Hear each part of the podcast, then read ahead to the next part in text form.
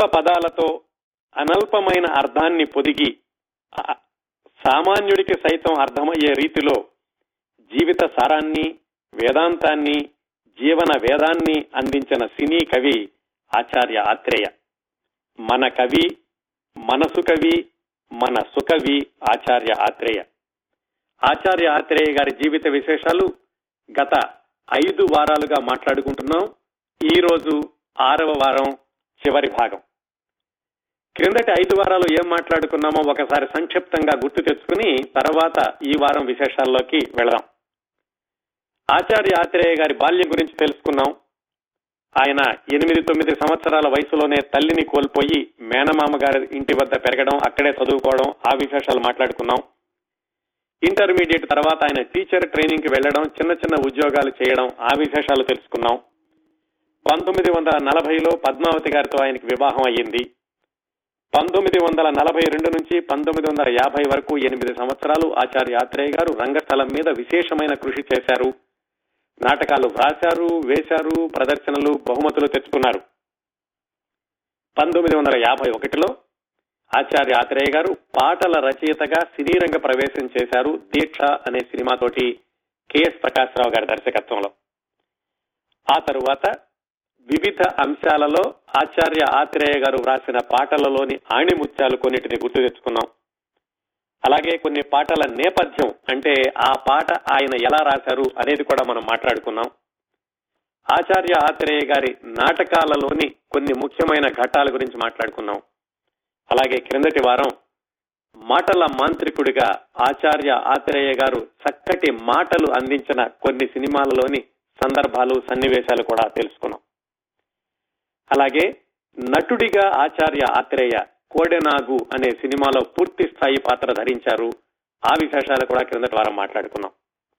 ఈ రోజు చివరి భాగంలో దర్శకుడిగా ఆచార్య ఆత్రేయ అలాగే ఆచార్య ఆత్రేయ గారి చలోక్తులు కొన్ని ఆచార్య ఆత్రేయ గారి గురించి ఇతర ప్రముఖులు చెప్పినటువంటి కొన్ని విశేషాలు ఆచార్య ఆత్రేయ గారి చివరి రోజులు అలాగే ఇంతమంది మరి ఆచార్య ఆత్రేయ గారి పాటల్ని అభిమానించారు. అలాగే ఆయనతో పాటలు వ్రాయించుకున్న వాళ్ళు ఎన్నో ఇబ్బందులు పడ్డారు. మరి తన గురించి తను ఆచార్య ఆత్రేయ గారు ఏం రాసుకున్నారు ఏం అనుకునేవాళ్ళు తనని ఎలా చూడమని మిగతా వాళ్ళకి చెప్పారు. ఈ విశేషాలన్నీ ఈ రోజు మాట్లాడుకుందామండి చివరి భాగంలో. ఆచార్య ఆత్రేయ గారు ఒక సినిమాకి దర్శకత్వం వహించారు. మరి సహజంగానే రచయిత కూడా ఆయనే. రచన దర్శకత్వం చేసిన ఒకే ఒక్క సినిమా. ఆ సినిమా పేరు వాగ్దానం. ఆయన సినీ రంగ ప్రవేశం చేసిన పది సంవత్సరాలకే అంటే ఆయన పంతొమ్మిది వందల యాభై ఒకటిలో సినీ రంగ ప్రవేశం చేస్తే పంతొమ్మిది వందల అరవై ఒకటిలో ఆయన మొట్టమొదటిసారిగా దర్శకత్వం వహించిన సినిమా విడుదలైంది. మొట్టమొదటిసారి కాదే మొట్టమొదటిసారి మాత్రమే కాదండి మొట్టమొదటిసారి చిట్ట చివరిసారి కూడాను. ఒకే ఒక చిత్రానికి ఆయన దర్శకత్వం వహించారు. ఎలాగైతే ఆయన ఒకే ఒక చిత్రంలో పూర్తి స్థాయి పాత్ర ధరించారో ఈ ఒక్క సినిమా మాత్రమే ఆయన దర్శకత్వం చేశారు. ఈ వాగ్దానం అనే సినిమా శరత్ చంద్ర బెంగాలీ రచయిత దేవదాసు రచయిత శరత్ చంద్ర చటోపాధ్యాయ వ్రాసినటువంటి వాగ్దత్త అనే బెంగాలీ నవలకి అనుసరణ. రచన మొత్తం ఆచార్య యాత్రయ్య గారే చేశారు మాటలానే రాశారు. పాటల విషయానికి వచ్చేసరికి ఆయన ఒక ప్రయోగం చేశారు. ఇందులో పాటలన్నీ ఆయన వ్రాయలేదు. వాగ్దానం సినిమాలో పాటల్ని బయట పాటల రచయితలతో కూడా వ్రాయించారు. ఆ ప్రయోగంలో ఒక ప్రయోగం ఏమిటంటే వాగ్దానం చిత్రంలో శ్రీశ్రీ గారితో సీతా కళ్యాణం హరికథ వ్రాయించారు. శ్రీశ్రీ అంటే అప్పటికే విప్లవమైన పాటలు అలాగే సామాజిక స్పృహ ఉన్నటువంటి పాటి ఒక ప్రసిద్ధి ఆయనతోటి సీతా కళ్యాణం హరికథ వ్రాయించారు. ఆత్రేయ గారు తను సొంతంగా దర్శకత్వం వహించిన ఈ వాగ్దానం చిత్రంలో. అలాగే ఈ వాగ్దానం చిత్రం ద్వారా ఆయన దర్శకుడిగా ఉన్నప్పుడు ఒక కొత్త గీత రచయితని సినీ రంగానికి పరిచయం చేశారు. నాకంటి పాపలో నిలిచిపోరా అనేటటువంటి పాటతోటి దాశరథి గారిని గీత రచయితగా ప్రవేశ ప్రవేశం పెట్టారు. ఆయన పరిచయం చేశారు. అయితే దాశరథి గారు విడుదలైనటువంటి సినిమా ఇద్దరు మిత్రులు అవడంతో చాలా సార్లు దాశరథి గారి మొట్టమొదటి సినిమా ఇద్దరు మిత్రులు అంటారు కానీ మనం తేదీల వారీగా చూసుకుంటే దాశరథి గారు పాటలు రాసిన మొట్టమొదటి చిత్రం ఆచార్య ఆత్రేయ గారు దర్శకత్వం వహించిన వాగ్దానం అనేటటువంటి సినిమా. ఈ ఆచార్య ఆత్రేయ గారు దర్శకత్వం వహించినటువంటి ఈ వాగ్దానం సినిమాలో నటీనటులు కూడా ఆ రోజుల్లో విజయవంతమైనటువంటి సినిమాల్లో నటించే వాళ్ళందరూ ఉన్నారు. అక్కినే నాగేశ్వరరావు గారి హీరో కృష్ణకుమార్ గారి హీరోయిన్ రేలంగి గుమ్మడి గిరిజ సూర్యకాంతం నాగయ్య ఇలాగా విజయవంతమైనటువంటి చిత్రాల్లో ఉండే నటీనటులందరూ ఈ వాగ్దానం సినిమాలో ఉన్నారు. మరి సినిమా ఎలా ఆడింది? ఏమాత్రం సరిగా ఆడలేదు. సినిమా పూర్తిగా పరాజయం పాలైంది. అందువల్ల గాని వేరే కారణాల వల్ల గాని ఆచార్య ఆత్రేయ గారు మరి ఏ సినిమాకి కూడా తర్వాత దర్శకత్వం వహించలేదు. ఇంకో విశేషం ఏమిటంటే ఆచార్య ఆత్రేయ గారు మరి సొంతంగా దర్శకత్వం వహించి సొంతంగా రాసుకున్నటువంటి సినిమా కదా. మరి ఈ సినిమాలో ఆయన చాలా క్రమశిక్షణతోటి ఉండి ఎప్పటికప్పుడు ఒక పద్ధతి ప్రకారం పనిచేసి చాలా అనుకున్న సమయానికి ఈ సినిమాని పూర్తి చేశారు అనుకుంటే చాలా పొరపాటండి. ఒకసారట ఈ సినిమా షూటింగ్లో నాగేశ్వరరావు గారు కృష్ణకుమారి అందరూ వచ్చి కూర్చున్నారు. ఇంకా ఎప్పుడు షాట్ మొదలవుతుందని చూస్తున్నారు. అసలు దర్శకుడు కనపడలేదు. ఏమిటి ఇంకా రాలేదు ఇంకా ఆలస్యం అయిపోతోంది అని చెప్పి అక్కినే నాగేశ్వరరావు గారి వెతుక్కుంటూ వెళితే స్టూడియోలో ఒక మూల కూర్చుని ఈయన ఆ పూట చిత్రీకరించాల్సినటువంటి దృశ్యాలకి మాటలు రాస్తున్నారట. నాగేశ్వరరావు గారికి కొంచెం కోపం వచ్చి ఏమిటి ఆత్రేయ గారు ఇది మీ సొంత సినిమా కదా మీరు దర్శకత్వం వహిస్తున్నారు.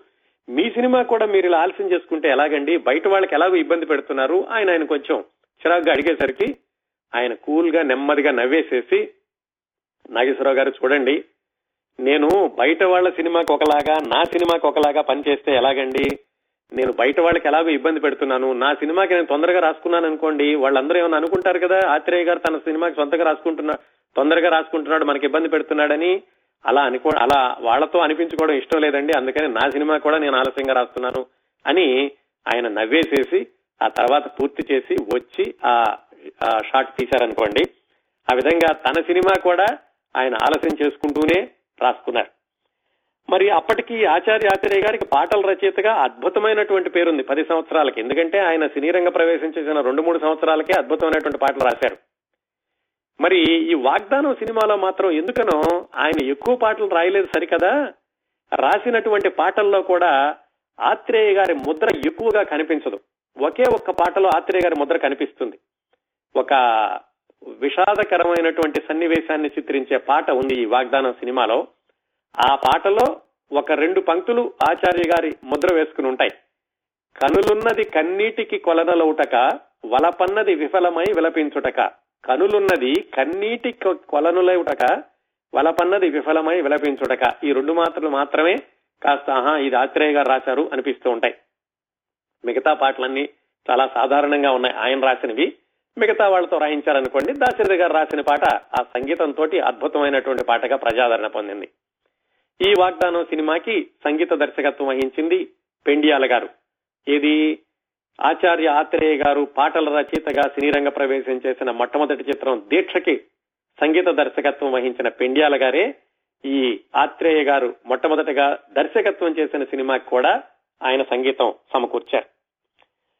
ఈ సినిమా విడుదలయ్యేటప్పటికే అంటే పది సంవత్సరాలకే ఆచార్య ఆత్రేయ గారికి అభిమానులు విపరీతంగా ఉండేవాళ్ళు.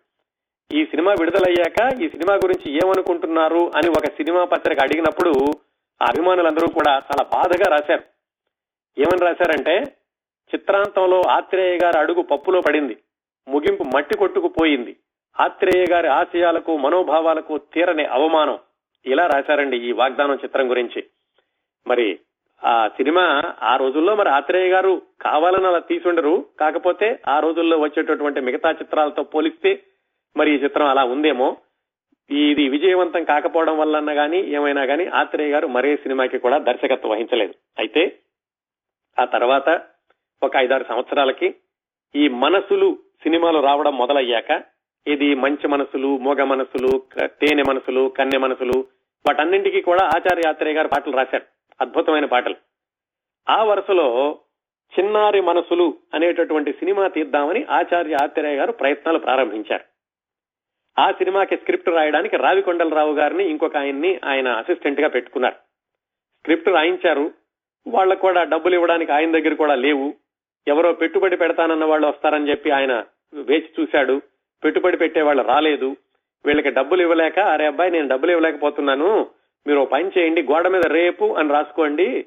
ఆ రేపు ఎప్పుడైతే ఆ పెట్టుబడి పెట్టే వాళ్ళు వస్తారో అప్పుడు మీకు డబ్బులు ఇస్తాను అన్నారు కానీ అది ఎప్పుడూ జరగలేదు. ఆ చిన్నారి మనసుల సినిమా కూడా చిత్ర రూపం దాల్చలేదు. సుమారుగా అదే రోజుల్లో స్త్రీ కళాకారులందరూ కలిసి స్త్రీ సాంకేతిక నిపుణులు అందరూ కలిసి మనం అందరం కలిసి ఆడవాళ్ళు మాత్రమే పనిచేసేటటువంటి సినిమా ఎందుకు తీయలేము అని సావిత్రి గారి దర్శకత్వంలో ఈ చిన్నారి మనసులు అనే పేరుతోటి ఒక సినిమా ప్రారంభించారు. అయితే అప్పటికే చిన్నారి మనసులు అనే పేరు ఆచార్య ఆత్రేయ గారి దగ్గర ఉండడం వల్ల ఆయన నేను తీస్తాను ఎప్పటికైనా ఈ సినిమా అనడం వల్ల సావిత్రి గారు తీసినటువంటి సినిమా పేరు చిన్నారి పాపలు అని మార్చుకుని ఆచార్య ఆత్రేయ గారు చిన్నారి మనసుల పేరుని తన దగ్గరే ఉంచుకున్నారు. ఆ పేరుతోటి తర్వాత ఏ సినిమా కూడా వచ్చినటువంటి దాఖలాలు కనిపించడం లేదు. అయితే ఏం చేశారంటే ఆచార్య ఆత్రేయ గారు ఆ చిన్నారి మనసులకి రాసుకున్నటువంటి స్క్రిప్ట్ని ఆయన తర్వాత టీవీ సీరియల్గా చేశారట. దానికి కూడా రావికొండలరావు గారి భార్య రాధాకుమారి గారు దాంట్లో నటించారు. ఆ సీరియల్ పేరు పిల్లలతో చెలగాటం పెద్దలకే ఇరకాటం అని పదమూడు భాగాలు సీరియల్గా దూరదర్శన్కి చేశారట ఆచార్య గారు. ఈ సీరియల్ గురించినటువంటి ఎక్కువ విశేషాలు అయితే నాకు ఎక్కడా లభ్యం కాలేదు. కాకపోతే రావికొండరావు గారు చెప్పారు పదమూడు వారాల సీరియల్ తీశారు ఈ సినిమా స్క్రిప్ట్ నేను తర్వాత అని. అదండి ఆచార్య ఆత్రేయ గారు దర్శకత్వం వహించినటువంటి ఏకైక చిత్రం వాగ్దానం విశేషాలు. ఆచార్య ఆత్రేయ గారు సహజంగా చాలా చతురోక్తులు వేసేవాళ్ళు చాలా హాస్య ప్రియుడు విచిత్రం ఏమిటంటే ఆయన సినిమాల్లో హాస్యాన్ని మాత్రం ఆయన రాసేవాడు కాదు అప్పలాచార్యాన్ని వేరే వాళ్ళతో రాయించేవాడు అనుకున్నాం కదా. ఆయన నిజ జీవితంలో మాత్రం చాలా తన మీద తనే జోక్స్ వేసుకోవడంలో ఆయన చాలా ప్రత్యేకత చూపించేవాళ్ళు. ఎవరైనా ఆయనలో ఆయనలోని లోపాలను ఎత్తి చూపించినప్పుడు కూడా దానికి ఎదురు ఆయన దానికి వ్యతిరేకంగా వాదించడం కాకుండా ఆయన ఒప్పుకుంటూనే తన మీద తన జోక్స్ వేసుకుంటూ ఉండేవాడు. డివి నరసరాజు గారని అప్పట్లో ఆత్రేయ గారు వచ్చినటువంటి కొద్ది సంవత్సరాలకి ఆయన కూడా సంభాషణ రచయితగా వచ్చారు. ఆయన కూడా నాటకాలు రాసేవాళ్ళు. యమగోళ లాంటి చక్కటి సినిమాలకి మాటలు రాశారు. డివి నరసరాజు గారు ఒకసారి ఆచార్య ఆత్రేయ గారితో కలిసి సినీ రచయితల సంఘం పెడదాము అనుకుని మద్రాసులో అందరినీ పిలిచారట. ఎవరు పిలిచారు? ఆచార్య ఆత్రేయ గారు పిలిచారు. ఫలానా టైంకి ఫలానా హోటల్కి రండి మనం అందరం కలిసి ఒక అసోసియేషన్ లాగా పెట్టుకుందాము విశేషాలు మాట్లాడుకుందాము అని. విచిత్రంగా ఆచార్య ఆత్రేయ గారు సరైన సమయానికి వెళ్ళారు అక్కడికి. ఇంకెవరూ రాలేదు. డివి నరసరాజు గారు అన్నారట ఏమిటి ఆచార్య ఆత్రేయ గారు? ఎప్పుడు లేదు మీరు కరెక్ట్ సమయానికి వచ్చారు మిగతా వాళ్ళు రాలేదంటే? ఆత్రేయ గారు చెప్పారట ఏముందండి? ఎలాగో ఆ పిలిచింది ఆత్రేయ ఆత్రేయ ఎలాగో సమయానికి రాడు కదా అని మిగతా వాళ్ళు కూడా రాలేదు అని తన ఎప్పుడు సమయానికి రాను అనేటటువంటి తన వ్యవహార శైలి మీద తనే జోక్స్ వేసుకున్నారు. ఆ తర్వాత ఏదో పెట్టారు అసోసియేషన్ అది నడవలేదట ఎక్కువ రోజులు. అది కూడా ఆచార్యాత్రేయ గారు ప్రారంభించి ఆగిపోయినటువంటి ప్రయత్నం. ఇంకా కొన్ని చెలొక్కులు చెప్పుకోవాలంటే ఆచార్య ఆత్రేయ గారు ఆ వివిధ వ్యక్తులతో వివిధ సందర్భాల్లో మాట్లాడినవి. ఆయన మరణించడానికి కొద్ది నెలల ముందు ఆయనకి సెంట్రల్ యూనివర్సిటీ వాళ్ళు ఓపెన్ యూనివర్సిటీ వాళ్ళు డాక్టరేట్ ఇచ్చారు. ఆయనకి డాక్టరేట్ వచ్చిందని తెలిసి ఆయనతో అన్ని పాటలు రాయించుకుంటూ వస్తున్నటువంటి విబి రాజేంద్ర ప్రసాద్ గారు ఆయన దగ్గరికి వెళ్ళి అభినందనలు తెలిపారు. చాలా కంగ్రాచులేషన్స్ అండి. మీకు డాక్టరేట్ ఇచ్చారు అంటే ఆచార్య ఆత్రేయ గారు ఆయనకి చెప్పారట. చూడు రాజేంద్ర ప్రసాద్ ఏదో నాకు వాళ్ళు "సార్, నా గొప్ప గురించి ఇవ్వలేదు. ఎందుకంటే ఇప్పుడు నాకు దగ్గర పూర్తిగా డబ్బులు లేవు. కనీసం డాక్టర్ దగ్గరికి వెళ్దామన్నా కానీ డబ్బులు లేవు. అందువల్ల నాకేమైనా జబ్బు చేస్తే డాక్టర్ దగ్గరికి వెళ్ళడానికి డబ్బులు లేవు కాబట్టి నాకే ఒక డాక్టరేట్ ఇచ్చేశారు అని ఆయన మీద ఆయనే జోక్ వేసుకున్నారు ఆ సందర్భంలో కూడా అట్లాగే ఆచార్య ఆత్రేయ గారు ఎప్పుడూ కూడా ఆయన సొంతంగా పేపర్ మీద రాసేవాళ్ళు కాదు రాయడానికి పక్కన ఎవరో ఒకళ్ళు ఉండేవాళ్ళు అని మనం క్రిందటి వారాల్లో మా- తెలుసుకున్నాం. చాలా మంది అసిస్టెంట్ డైరెక్టర్లు లేకపోతే నిర్మాతలు పంపించిన వాళ్ళు ఉండి ఆచార్య ఆత్రేయ గారు చెబితే వాళ్ళు పేపర్ మీద రాసి ఫెయిర్ చేసి తర్వాత దర్శకుడికి ఇస్తూ ఉండేవాళ్ళు. అలాగా ఆయన దగ్గర దాదాపుగా రెండు దశాబ్దాలు పైగా పనిచేసినటువంటి ఒక సహాయ దర్శకుడు. ఆయన దగ్గర పనిచేయడం అంటే ఆయన చెప్పినవి రాసుకోవడం. ఆయన ఆచార్య ఆత్రేయ గారు సరిపోయిన మరుసటి నెలలో విజయ చిత్ర అనే పత్రికలో ఆచార్య ఆత్రేయ గారి తోటి ఆయనకున్నటువంటి పరిచయంలో ఆచార్య ఆత్రేయ గారి ఆయన చిలోక్తులు కొన్నిటిని పంచుకున్నారు. ఆయన పేరు చెప్పలేదు. ఆ చిలోక్తుల్లో కొన్ని ఏమిటంటే ఓసారి ఒక నిర్మాత వచ్చాడట ఆచార్య ఆత్రేయ గారి దగ్గరికి. ఏమండి మీకు మాటలు రాయమని చెప్పి బోళ్ళని రోజులైంది ఇంతవరకు మీరు రాయలేదు అని నానా మాటలు అన్నాడట. ఆచార్య ఆత్రేయ గారు ఏమాత్రం మాట్లాడకుండా నిమ్మకు నీరెత్తినట్టుగా నిశ్శబ్దంగా కూర్చున్నారు. ఆయనకు బాగా చిరాకు వచ్చిన నిర్మాతకి మీరు ఎలాగూ రాయరు అడ్వాన్స్ పోతే పోయింది నా ఫైల్ నా మొహాన్ని కొట్టండి నేను వెళ్ళిపోతాను. అంటే ఆచార్యాత్రేయ గారు నవ్వుతూ ఏమాత్రం కోపం తెచ్చుకోకుండా అరే అబ్బాయి ఇంకో రెండు ఫైల్స్ కూడా ఉన్నాయి అవి కూడా ఇవ్వరా? నిర్మాత గారు మీ ఫైల్ తీసుకెళ్తున్నారు కదా ఈ రెండు ఫైల్స్ కూడా ఉన్నాయి వీటితో కూడా ఎవరితో కూడా రాయించి పెట్టండి వేరే నిర్మాతలు కూడా సంతోషపడతారు. అనేసరికి ఆ నిర్మాతకి ఏం చెప్పాలో అర్థం కాక నవ్వేసి సర్లే ఆత్రేయ గారు మీరు ఎప్పుడు రాస్తే అప్పుడే రాయండి అని వెళ్ళిపోయాట.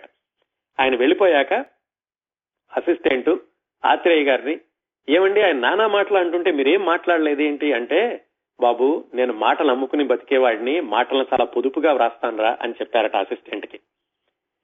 ఇంకోసారి ఒక అసిస్టెంట్ ఈయనతోటి ఒక పాట రాయించుకోవడానికి వచ్చాడు. వచ్చి గురువు గారు ఆయన ఒక పాట అడుగుతున్నారు నిర్మాత నేనైతే ఒక పల్లవిని ఆయనకి నేను టెంపరీగా ఇచ్చాను. తర్వాత మీరు రాశాక మారుద్దురు గాని ఈ పల్లవితో ఆయన్ని మిగతా సంగీతం చేసుకోమని చెప్పాను. అంటే ఈయన అడిగారట ఏమిట్రా పల్లవి? అంటే పెళ్ళంటే అబ్బాయి గారికి గడగడ పెళ్ళంటే అమ్మాయి గారికి హడావిడి ఇది ఇచ్చానండి ఏదో ఒకటి తర్వాత మీరు రాశాక మంచిది ఇస్తానులే అన్నారట. అత్రేయ గారు నవ్వేసేసి అలా కాదురా అబ్బాయి సందర్భం వచ్చినప్పుడు మంచి మాటలు వచ్చినప్పుడు మనం రాసి ఇవ్వాలి అని. ఆ తర్వాత కొన్ని రోజులకి ఆ సంగీతానికి ఆయన రాసినటువంటి పల్లవి సీతమ్మ నడిచింది రాముడి వెంట. రాముడు ఉన్నాడు సీతమ్మ కంట. అద్భుతమైనటువంటి ఆ పల్లవి రాసేసరికి ఆ తగిన సందర్భం లేకపోయినా గానీ దర్శకుడు దాన్ని ఎలాగోలాగో ఆ సినిమాలో ఇరికిచ్చేశారు. ఇంకొక చమత్కారం చెప్పి వేరే విశేషాల్లోకి వెళ్ళడం ఈ నిర్మాతలందరూ కూడా ఎప్పుడైనా మాకు ఈ పాట కాదండి ఇంకో పాట కావాలి అన్నప్పుడు అలాంటి పాటలన్నింటినీ ఆచార్య అత్రేయర ఒక పుస్తకంలో రాసుకుని ఆ పుస్తకం మీద పనికిరాని పాటలు అని ఒక హెడ్డింగ్ పెట్టారు. ఒకసారి ఒక పల్లెటూరు నుంచి వచ్చినటువంటి నిర్మాత వచ్చి ఏమండి మాకు మంచి పాట రాసేవండి అని అడిగాడు. అడిగేసరికి ఈయన ఆ పుస్తకం ఇచ్చి ఇదిగోండి ఈ పుస్తకంలో ఉన్నాయి కొన్ని చూసుకోండి అని చెప్పారు. చెప్పేసరికి ఆయన అబే ఎందుకండి పాత పాటలు నాకు కొత్తది రాసేవండి నాలుగు రోజులు ఆలస్యమైనా పర్వాలేదు అన్నాడు. సరే రేపు రండి అని చెప్పి ఆయన చెప్పినటువంటి సందర్భానికి ఆచార్య ఆచార్య గారు రాసిన పాత పాట ఒకటి సరిపోతుంది. ఆ పాట పైకి తీసి దాన్ని కొంచెం మార్చి సరిగ్గా సిద్ధం చేసి ఉంచారు మర్నాడు నిర్మాత వచ్చేసరికి. ఆ నిర్మాత ఆ పాట చూసి అద్భుతంగా విపరీతంగా ఆనందపడిపోయి ఇదేమిటండి ఆత్రేయ గారు? మీరందరూ చాలా ఆలస్యం చేస్తారని చెప్తారంటే అందరూ మీరు ఇంత తొందరగా నాకు అడిగిన వెంటనే మర్నాడే ఇచ్చేశారంటే చూసావా మరి? వాళ్ళందరూ అబద్ధం చెప్తారయ్యా. నేను ఎప్పుడు నిజంగా సరైన సమయానికి రాస్తాను అని ఇచ్చి ఆ పుస్తకం మీద ఉన్నటువంటి పేరు పనికిరాని పాటలు అన్న దాన్ని పనికి వచ్చి రాని పాటలు అని మార్చుకున్నారు తర్వాత. ఆయనకి ఎప్పుడు డబ్బులు ఆయన నిల్వ చేసుకోవడం అంటే ఆయనకి వ్యతిరేకం. ఎప్పుడు కూడా బ్యాంకులో బ్యాలెన్స్ ఉండేది కాదు. జేబులో కూడా డబ్బులు ఉంటే ఆయనకి నిద్ర పట్టేది కాదట. డివి నరసరాజు గారు చెప్పారు. డివి నరసరాజు గారికి ఏమో బ్యాంకులో బ్యాలెన్స్ లేకపోతే నిద్ర పట్టేది కాదు. ఆచార్య ఆత్రేయ గారికి జేబులో డబ్బులుంటే నిద్ర పట్టే పట్టేది కాదు. అవి ఖర్చు పెట్టే వరకు అని. ఒకసారి ఆత్రేయ గారు బ్యాంకు అకౌంట్ ఓపెన్ చేసి పదిహేను వందల రూపాయలు దాంట్లో వేశారట. ఈ అసిస్టెంట్ ఏంటి గురువు గారు మీరు ఎప్పుడు అసలు సేవింగ్స్లో వేయరు? సేవింగ్స్లో ఎందుకు వేశారు అంటే ఏమి లేదురా రేపు నేను పోయాననుకో కనీసం నా ఉత్తర క్రియలకైనా ఉంటుంది కదా అని చెప్పారట. ఒక వారం రోజుల తర్వాత మళ్ళా పదిహేను వందలు తీసేసుకొచ్చారు. అదేంటి గురువు గారు చెప్పారు కదా మీరు మరి పదిహేను వందలు అందులో మీరు దాచానని అంటే ఆ ఈ చావు అనేది ఎప్పుడు చచ్చిందో వచ్చిందో అది ఎప్పుడు వస్తుందో కదా దానికోసం ఇప్పుడు ఎందుకురా డబ్బులు దాయడం అని చెప్పేసి అది తీసేసి ఖర్చు పెట్టుకున్నారట. ఇలా ఆయన జీవితంలో కూడా చాలా హాస్యస్ఫూరకంగా తన తప్పుల్ని ఏమాత్రం కప్పిపుచ్చుకోకుండా తన తన మీద తనే జోక్స్ వేసుకుంటూ సరదాగా ఉంటూ ఉండేవాడు. వేటూరి సుందరరామూర్తి గారు పంతొమ్మిది వందల డెబ్బై ఐదు ప్రాంతాల్లో సినీ రంగ ప్రవేశం చేసే వరకు కూడా ఆచార్య ఆత్రేయ గారికి ఆ పాతిక సంవత్సరాలు తనదైనటువంటి ఒక వర్గం నిర్మాతలు ఒక వర్గం దర్శకులు అందరూ ప్రేక్షకులు కూడా ఆయన అభిమానులుగా ఉండేవాళ్ళు. వేటూరు సుందరరామూర్తి గారు వచ్చాక వంటి వేగం ఆత్రేయ గారు మాత్రమే కాదు మిగతా రచయితలు ఎవరూ కూడా తట్టుకోలేకపోయారు. అలాగే వన్ స్టాప్ షాప్ అన్నట్టుగా వేటూరు సుందరరామూర్తి గారు అన్ని రకాల పాటలు అతి త్వరగా రాసివ్వడంతో అందరిలాగానే ఆచార్య ఆత్రేయ గారికి కూడా కొంచెం గిరాకీ తగ్గింది. అప్పుడు ఒకసారి అడిగారట ఏరా ఏమంత తొందర వచ్చింది? ఎడ చేత్తోటి కుడి చేత్తోటి రాసి పడేస్తున్నావట? అని వేటూరు గారిని అడిగితే వేటూరు గారు ఇచ్చిన సమాధానం గురువు గారు మీ అంత మంచిగా నేను ఎలాగూ రాయలేను. కనీసం వేగంగా నా రాసి నా ఉపాధిని నేను సంపాదించుకోవాలి కదండి అని వేటూరు గారు చెప్పారట. అలాగే వేటూరు గారు రాసినటువంటి పాటలో ఏ కొంచెం ఒక మాట రెండు మాటలు అద్భుతంగా ఉన్నాయని ఆచార్యాత్రేయ గారికి అనిపించిన వెంటనే వచ్చి కౌగలించుకుని అబ్బా ఏం రాశావురా? అని చెప్తూ ఉండేవాళ్ళట. వేటూరు గారు రాసినటువంటి ఒక పాట అంతులేని అనురాగం అన్నగా చెల్లిపోని మమకారం చెల్లిగా దీవించని నిన్ను అమ్మగా నాన్నగా వెరసి మీ అన్నగా. అన్నయ్య చెల్లెల గురించి రాసేటటువంటి ఒక పాట ఈ పాట వేటూరు గారు రాశారు. ఇది విన్నాక ఆచార్య ఆత్రేయ గారు తట్టుకోలేక కారు వేసుకుని మరి వెళ్ళి వేటూరు గారిని కౌగలించుకుని ఏం రాశావురా ఈ పాట? ఈ పాట అంతట్లోకి ఎవరైనా రాయగలరు గాని చివర్లో ఆ మాట వాడావు చూడు వెరసి అన్నమాట అది నువ్వు ఒక్కడవే వాడేవరా అని వేటూరు గారిని మెచ్చుకున్నారు ఆచార్య ఆత్రేయ గారు. అలాగే వేటూరు గారు పూర్తిగా సినిమాల్లోకి రాకముందు పెళ్ళి పిలుపు అనేటటువంటి ఒక సినిమాకి ఆచార్యాత్రి గారు మాటలు రాస్తున్నారు. దానికి మాటల రచయితగా వేటూరు గారిని తీసుకున్నారు. ఇంకా ఆయన సినిమాల్లోకి రాకముందు ఆయన పాత్రికేయుడిగా ఉండగా. ఆ సినిమాల్లో మాటలు రాసేటప్పుడే ఆచార్యాత్రేయ గారితో పరిచయం అయింది వేటూరి గారికి. అప్పుడు ఆచార్యాత్రేయ గారు చెప్పారట మాటలు ఎలా రాయాలి అని ఉదాహరణ చెబుతూ మనసివ్వలేని మగడితో కన్నీటి కాపురం చేయటం ఎంత అబలకైనా అసాధ్యమే. ఇలా రాస్తే వేటూరు గారు అడిగారట ఏమిటి ఆత్రేయ గారు? మరిది పాటలాగా ఉందంటే మాటల్లో కూడా ఇలాంటి గిమ్మిక్స్ చేస్తూ ఉండాలి. అలాంటప్పుడే ప్రేక్షకులకు మనం అంటే ఆశ ఆకర్షణ ఆసక్తి ఉంటుంది అని వేటూరు గారికి తొలి పాఠాలు ఆయన సినీ రంగంలోకి ప్రవేశించక ముందే చెప్పారు ఆత్రేయ గారు. ఇంకో సందర్భంలో ఏం జరిగిందంటే ఒక సినిమాకి అది అట్లూరి పూర్ణచంద్రరావు అని ఒక నిర్మాత ఉండేవాడు. ఆయన నిర్మించేటటువంటి చిత్రానికి ఆచార్య ఆత్రేయ గారితో పాటలు రాయిందామని నిర్ణయించుకున్నారు. ముహూర్తం కూడా పెట్టుకున్నారు పాటల యొక్క రికార్డింగ్కి. పొద్దున్నే ముహూర్తం సమీపిస్తోంది పాట రాలేదు. ఆచార్య ఆత్రేయ గారికి ఫోన్ చేస్తే ఫోన్ ఎత్తట్లేదు. మనిషిని పంపిస్తే ఆత్రేయ గారు ఎక్కడున్నారో తెలియదు. వీళ్ళకేమో ముహూర్తం సమయం దగ్గరకు వస్తోంది. ఇక చిట్ట చివరిలో భరించలేక వాళ్ళు వేటూరు గారికి ఫోన్ చేసి మా ఇబ్బంది ఇదండి. మీరైతే తొందరగా రాస్తారు కదా. కనీసం పల్లెవైనా ఇచ్చేసేయండి మాకు ముహూర్తం మించిపోకుండాను. అని అడిగేసరికి వేటూరు గారు ఒక కండిషన్ పెట్టారు నేను తప్పనిసరిగా రాస్తానండి కానీ ఈ ఒక్క పాట మాత్రమే రాస్తాను. అది కూడా మీ ముహూర్తం మించిపోతుంది అంటున్నారు కాబట్టి ఈ ఒక్క పాట రాస్తాను. మిగతా పాటలు మాత్రం మీరు ఆత్రేయ గారితోటే వ్రాయించుకోండి. అలాగే ఇంకొక నిబంధన ఏమిటంటే ఈ పాటకి ఇచ్చేటటువంటి పారితోషికాన్ని ఆత్రేయ గారికి ఇచ్చేసేయండి నేను మాత్రం తీసుకోను అని వేటూరి గారు ఆ సందర్భంలో వాళ్ళ ఇబ్బందిని అధిగమించేలాగా అర్జెంట్గా పాట రాసి ఇచ్చేశారు డబ్బులు మాత్రం ఆత్రేయ గారికి వెళ్ళి ఆత్రేయ గారికి ఆ విషయం తెలిసాక ఒకరోజు ఫోన్ చేసి ఇంట్లో వేటూరు గారు లేకపోతే శ్రీమతి వేటూరు గారితోటి చూసావమ్మా మీ వాడు ఎంత పని చేశాడో వాడు పాట రాసి ఆ డబ్బులు నాకిప్పించాడు నాకు వాడంటే ఎంత గౌరవమో వాడికి నా మీద ఇంత గౌరవం ఉంది ఈ అభిమానాన్ని భరించలేకపోతున్నాను నేను వచ్చే శుక్రవారం మీ ఇంటికి వస్తాను కొత్త పంచెలు తీసుకొచ్చి వాడికి ఇచ్చి నేను నీ చేతి వంట తిని వెళ్తానమ్మా అని చెప్పారట. ఆ తర్వాత ఆవిడ వేటూరు గారికి చెప్పారు వేటూరు గారు కూడా చూస్తున్నారు శుక్రవారం వస్తారేమోనని. ఆ తర్వాత ఎన్నో శుక్రవారాలు వచ్చినయి వెళ్ళినయి ఆత్రేయ గారు వేటూరు గారిని కలవలేదు అది వేరే విషయం. ఆ సందర్భం రాస్తూ వేటూరు గారు చెప్పారు ఒకవేళ శుక్రవారం కనుక ఆత్రేయ గారు వచ్చి ఉంటే ఆయన ఆత్రేయ కాదు అందుకనే ఆయన రాలేదు అని. ఇద్దరికీ కూడా పరస్పర గౌరవం ఉండేది. ఆచార్య ఆత్రేయ గారు మరి వేటూరు సుందరరామూర్తి గారి కంటే పాతిక సంవత్సరాల ముందు నుంచి రాస్తున్నారు. మరి ఆలస్యంగా వచ్చినా గానీ వేటూరు సుందరరామూర్తి గారు రాసినటువంటి పాటలు కూడా ఆణిముత్యాలు. అందుకని వేటూరు సుందరరామూర్తి గారిని ఎప్పుడూ మెచ్చుకుంటూ ఉండేవాళ్ళు ఆత్రేయ గారు. ఆత్రేయ గారు అంటే ఆ గురుభావాన్ని అలాగే కొనసాగించారు వేటూరి గారు. ఆత్రేయ గారు మరణించిన రోజున వేటూరి గారు బెంగళూరులో ఎక్కడో పాట రాసుకుంటున్నారు. అయితే ఈ విషయం చెప్తే మళ్ళీ ఆయన పాట మధ్యలో ఎక్కడ ఇబ్బంది అవుతుందేమో నిర్మాత చెప్పలేదట. అందుకని సమయానికి ఆత్రేయ గారిని చూడడానికి రాలేకపోయాను అని వేటూరి గారు తన జ్ఞాపకాల్లో రాసుకున్నారు.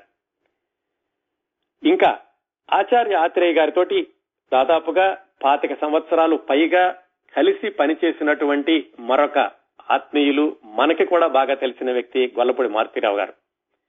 ఆయన ఆచార్య ఆత్రేయ గారి ముప్పై ఎనిమిది సంవత్సరాల సినీ జీవితాన్ని సమీక్షించు రాసినటువంటి వాక్యాలు క్రిందటి వారం చదివి వినిపించాను.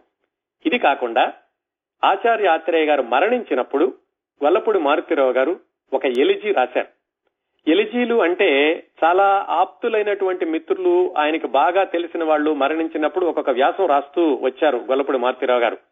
ఆ వ్యాసాలన్నీ కలిపి ఎలిజీలోని ఒక పుస్తకం వేశారు.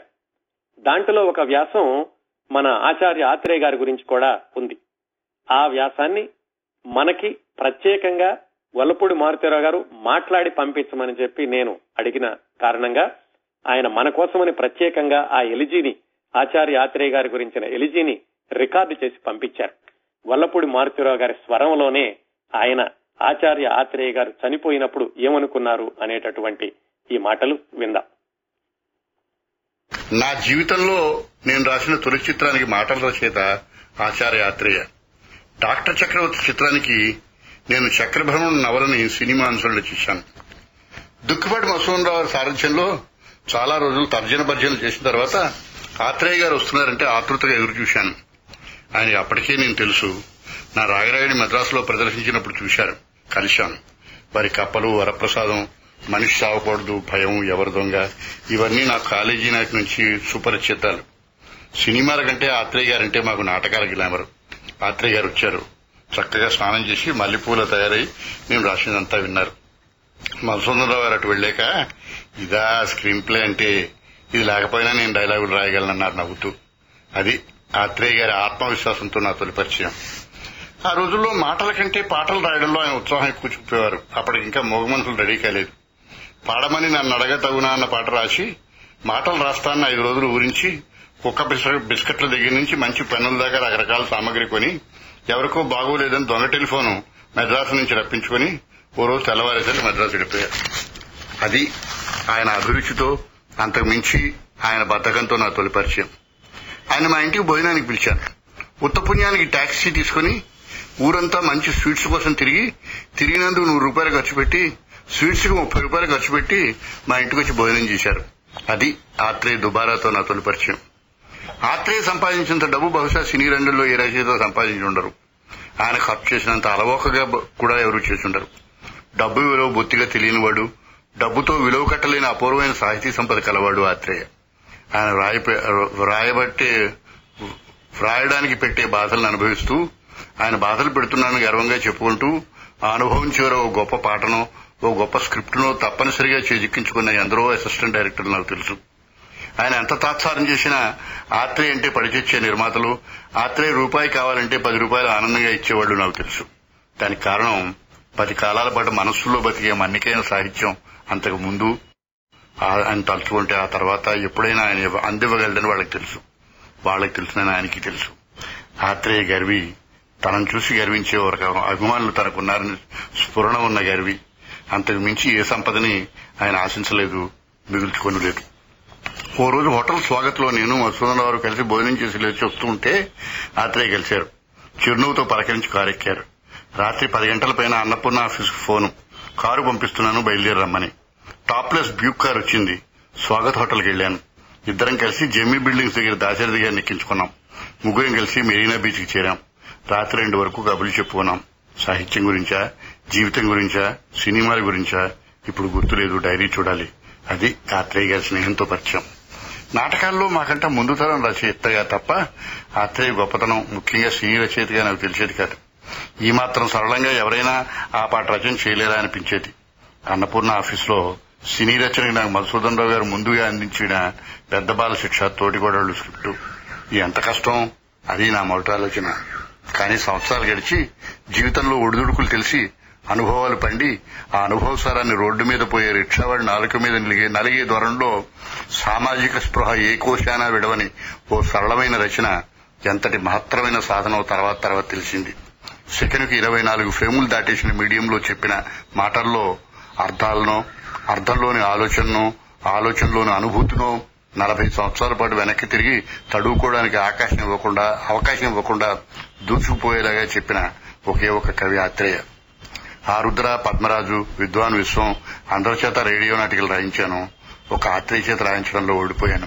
ఎందుకంటే తెలుగు సినీ సాహితీ రంగంలో ఆయన ఒక్కడే శ్రీనాథుడు. ప్రభుత్వం అనే పేద సంస్థకి అందనంత పెద్ద రచయిత ఆయన. ఈ చట్టాల్లోకి ఆయన లాగలేకపోయాను. ముప్పై ఏళ్ళు కలిసి నడిచిన సాహితీ ప్రపంచంలో చాలా అడుగులు కలిసే పడ్డాయి. చెప్పాలంటే ఈ కాలమే చాలదు. ఆత్రేయ నీడ అందరికన్నా పొడవైంది. సినీ సాహితీ రంగంలో చాలా ముందు తరాలకు ఆయన నీడ దారి పొడుగునా కనిపిస్తుంది. ఆచార్య ఆత్రేయ గారి చిట్ట చివరి రోజుల విషయానికి వస్తే చాలా ఇబ్బందుల్లో ఉండేవాళ్ళు చిట్ట చివరి రోజుల్లోనూ రావికొండలరావు గారు చెప్పారు. చిట్ట చివరి రోజులో ఆయన పెద్ద ఇల్లు కారు షెడ్డు అన్ని పోయి ఒక చిన్న గదులు ఉండేటటువంటి ఒక మేడ మీద ఒక గదిలో ఉండేవాడు. ఇంట్లో వాటికి వెళ్ళగానే ఒక చిన్న మంచం దాని మీద ఆయన ఉండేవాళ్ళు అని రావికొండలరావు గారు వెళ్ళినప్పుడు ఆయన అన్నారట. ఇది తొలి దశ. మనిషి పుట్టినప్పుడు ఎలా పుడతాడో గిట్టినప్పుడు అలాగే ఉంటాడు. పుట్టినప్పుడు ఎలా తెలీదో చిట్ట చివరిలో పోయేటప్పుడు కూడా తెలీదు. అందుచేత చివరి దశ కూడా తొలి దశగా మారడంలో ఆశ్చర్యం లేదు అని వేదాంతం చెప్తూ ఉండేవాళ్ళు ఆత్రేయ గారు ఆ చిన్న గదిలో మంచం మీద ఉండి అని రావికొండలరావు గారు ఆయన రాసినటువంటి ఒక వ్యాసంలో చెప్పారు. అలాగే గొల్లపూడి మారుతీరావు గారు ఆచార్య ఆత్రేయ గారి చివరి రోజుల గురించి వ్రాస్తూ చిట్ట చివరి రోజుల్లో ఆయన ఇంటిని మార్వాడి ఎవరో తనఖా కోసం పెడితే ఆ మార్వాడి స్వాధీనం చేసేసుకున్నాడు అభిరామపురం అని అందులో ఒక చిన్న ఇంటికి వెళ్ళారు ఆత్రేయ గారు. చిట్ట చివరిలో చివరి ఆ అమ్మాయి ఎవరో తనతో ఉండేది కూతురు లాంటి అమ్మాయి ఉండేది ఆయనతోటి. చిట్ట చివరిలో ఆయన మరణించడానికి ముందు ఒక రెండు నెలల పాటు సరిగ్గా అయితే యాభై నాలుగు రోజులని రాశారు ఆయన. యాభై నాలుగు రోజుల పాటు పొద్దున్నే నిర్మాత కాట్రగడ్డ మురారి గారి ఆఫీసు నుంచి కారు వచ్చేది. ఆ కారులో ఆత్రేయ గారు వాళ్ళ ఆఫీస్కి వెళ్ళి అక్కడే భోజనం అక్కడే నిద్ర అలా ఉంటూ ఉండేవాళ్ళు. ఆ చివరి రెండు నెలల్లో ఒక్క వాక్యం కూడా రాయలేదు. కానీ ఆయన ఆ జాగ్రత్తలన్నీ కూడా క్షేమ సమాచారాలన్నీ కూడా మురారి గారు చూసుకుంటూ ఉండేవాళ్ళు. చిట్ట చివరిలో ఒక రోజు ఉన్నట్టుండి ఏదో కంపెనీ పని మీద బెంగళూరు వెళ్ళి ఆ మర్నాడు వచ్చారు. వచ్చేసరికి ఆయనకు ఆరోగ్యం బాగుండలేదు. పంతొమ్మిది వందల ఎనభై తొమ్మిది సెప్టెంబర్ పదమూడు బుధవారం రాత్రి పది గంటలకి ఆయన ఆసుపత్రిలో మరణించారు. ఒక శకం అర్ధాంతరంగా ముగిసింది అని కొలపూడి గారు రాశారు. పంతొమ్మిది వందల ఎనభై తొమ్మిది సెప్టెంబర్ పదమూడో తారీఖు రాత్రి పది గంటలకి ఆచార్య ఆత్రేయ గారు తుది శ్వాస విడిచారు. ఇన్ని మంచి పాటలు రాశారు మరి ఇంత మందితోటి ఇలా ఆలస్యం చేస్తాడని చెప్పి అనిపించుకున్నారు. ఆయన గురించి ఆయన ఏమనేవాళ్ళంటే ఆచార్య ఆత్రేయ గొప్పవాడు అని నన్ను ఎక్కడో శిఖరం మీద కూర్చోబెట్టి చూడకండి. నేను కూడా మామూలు మనిషినే. మామూలు మనిషికి ఉండేటటువంటి బలహీనతలన్నీ కూడా నాతో నాలోనూ ఉన్నాయి. నా కవిత్వం నచ్చితే నా పాటలు నచ్చితే వాటిని ఆదరించండి. నేను గొప్పవాణ్ణని మాత్రం మీరు ఎప్పుడు అనుకోకండి ఆయన మొహమాట లేకుండా చెప్పారు. అలాగే ఇంకో సందర్భంలో సినిమా పాటల్లోని మంచి చెడుని విశ్లేషించేటటువంటి ఒక న్యాయస్థానం అనేది ఏదైనా ఉంటే ఆ న్యాయస్థానంలో ఆచార్య ఆత్రేయ అనేవాడు దోషిగా తప్పనిసరిగా నిలబడతాడు అని ఆయనే ఒప్పుకున్నారు. దేని గురించి? ఆయన రాసినటువంటి కొన్ని అశ్లీలమైనటువంటి పాటలు వ్రాశానని ఒప్పుకుంటూ ఆయన చెప్పారు. నేను కూడా న్యాయస్థానంలో దోషిగా నిలబడాల్సి వస్తుంది. అలాంటి న్యాయస్థానం ఏదైనా ఉంటేను అని. అలాగే ఆయన ఆత్మకథలో మధ్యలోనే ఆపేశారు పూర్తి వరకు రాయలేదు పూర్తిగా రాయలేదు. ఎవరో అడిగితే ఆత్మకథ పూర్తిగా రాయలేదండి ఏమిటండి అంటే ఆత్మకథ పూర్తిగా రాస్తే అది విశేషమయ్యా ఆత్మకథ ఎప్పుడూ సశేషమే అని చెప్పారు. ఎవరు కూడా చెట్ట చివరి వరకు రాయలేరు కదండి. ఈ రోజు నేను మరణించాను మరణిస్తున్నాను మరణించేశాను అని ఎవరు రాయరు కదా. అందుకని ఆత్మకథ ఎప్పుడూ కూడా సశేషంగానే ఉంటుంది. ఆచార్య ఆత్రేయ గారి ఆత్మకథ కూడా సశేషంగానే ఉంది. ఆ ఆత్మకథే కాకుండా చివర్లో ఆయన శ్రీనాథుడి చాటువులు లాంటి కొన్ని చాటువులు కూడా వ్రాసుకున్నారు. ఇది ఆయనకి జీవితంలో ఎదురైనటువంటి సందర్భాల గురించి మనుషుల గురించి తన స్థితిని గురించి తను కూడా కొన్ని పద్యాలు రాసుకున్నారు అందులో కొన్ని మనం చూద్దాం. నేను అసలు ఎందుకు రాశాను ఆత్మకథ అని చెప్పటతో ఆయన ఆయన చెప్పారు. నేను నిజము. ఇంత నిజముగా వచింపగలనో నాకు నేను తెలిసి కొనగా అంటే అసలు నేను నిజాన్ని ఎంత బాగా చెప్పగలను అని నాకు నేను తెలుసుకోవడం కోసం రాస్తున్నాను. పయనమునకు ముందు బరువు దింపు కొనంగా వ్రాయుచుంటి ఆత్మ వ్యధను కథను. నేను ప్రయాణం ప్రయాణానికి సిద్ధమై ఉన్నాను కాబట్టి దాని ముందు నా బరువు తెంచుకోవడానికని ఈ ఆత్మకథ రాస్తున్నాను అని చెప్పుకున్నారు. అలాగే మనసు కొరకు ప్రేమించడి మనిషి కొరకు తుది వరకు నీకు నీకు నేనను తోడు కొరకు పరుగులిడితి యాచించితి భంగపడితి అని రాసుకున్నారు. అలాగే ధనము దాచలేదు మనసు దాచలేదు దాచుకోలేదు చేసిన తప్పులైనా ఎవరు పెద్ద పెద్ద మనిషిగా ఎంతురింకా నేను చేసిన తప్పులను కూడా నేను దాచుకోలేదు ధనాన్నే కాదు. అందువల్ల నన్ను ఎవరు పెద్ద మనిషిగా పరిగణించలేకపోవచ్చు. అయినా కానీ నాకేమాత్రం విచారం లేదు అని చెప్పారు. అని చెప్తూ చివరిలో రాశారు.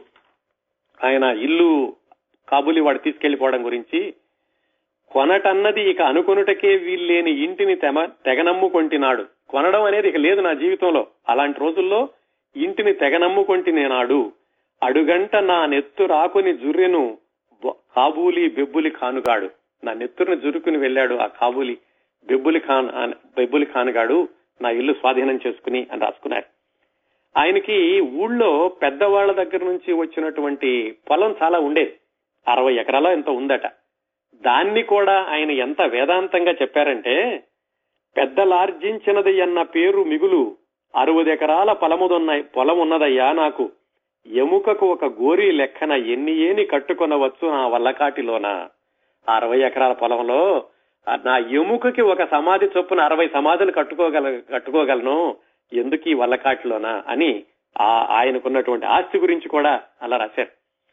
అలాగే ఈ పద్యాలే కాకుండా ఒక డైరీ లాగా పెట్టుకుని దాంట్లో కొన్ని కొన్ని వాక్యాలు రాసుకున్నారట. అలాంటి వాక్యాలు మరి అక్కినే నాగేశ్వరరావు గారి ప్రేమనగర్ లాంటి సినిమాలో ఉంటే అద్భుతమైనటువంటి శిలాక్షరాల్లాగా మిగిలిపోయి ఉండేవి అవి ఇంకా ఏ సినిమాలోనో చోటు చేసుకోలేని కొన్ని వాక్యాలు ఆయన రాసుకున్నవి. జీవితం నిప్పంటించిన సిగరెట్ వంటిది. అనుభవించినా ఆదమరచినా అది మాత్రం కాలిపోతుంది. తుదకు బూది మిగులుతుంది. అనుభవం జ్ఞానానికి జనకుడు. ఈ తర్వాత మాట వినండి ఎంత చక్కగా రాశారు.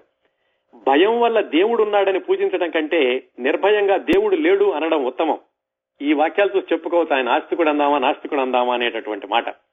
అలాగే ప్రభు ఈ ప్రపంచాన్ని మార్చు అది నాతోనే ప్రారంభించు. ప్రపంచం మారాలంటే ముందు మనిషి మారాలి.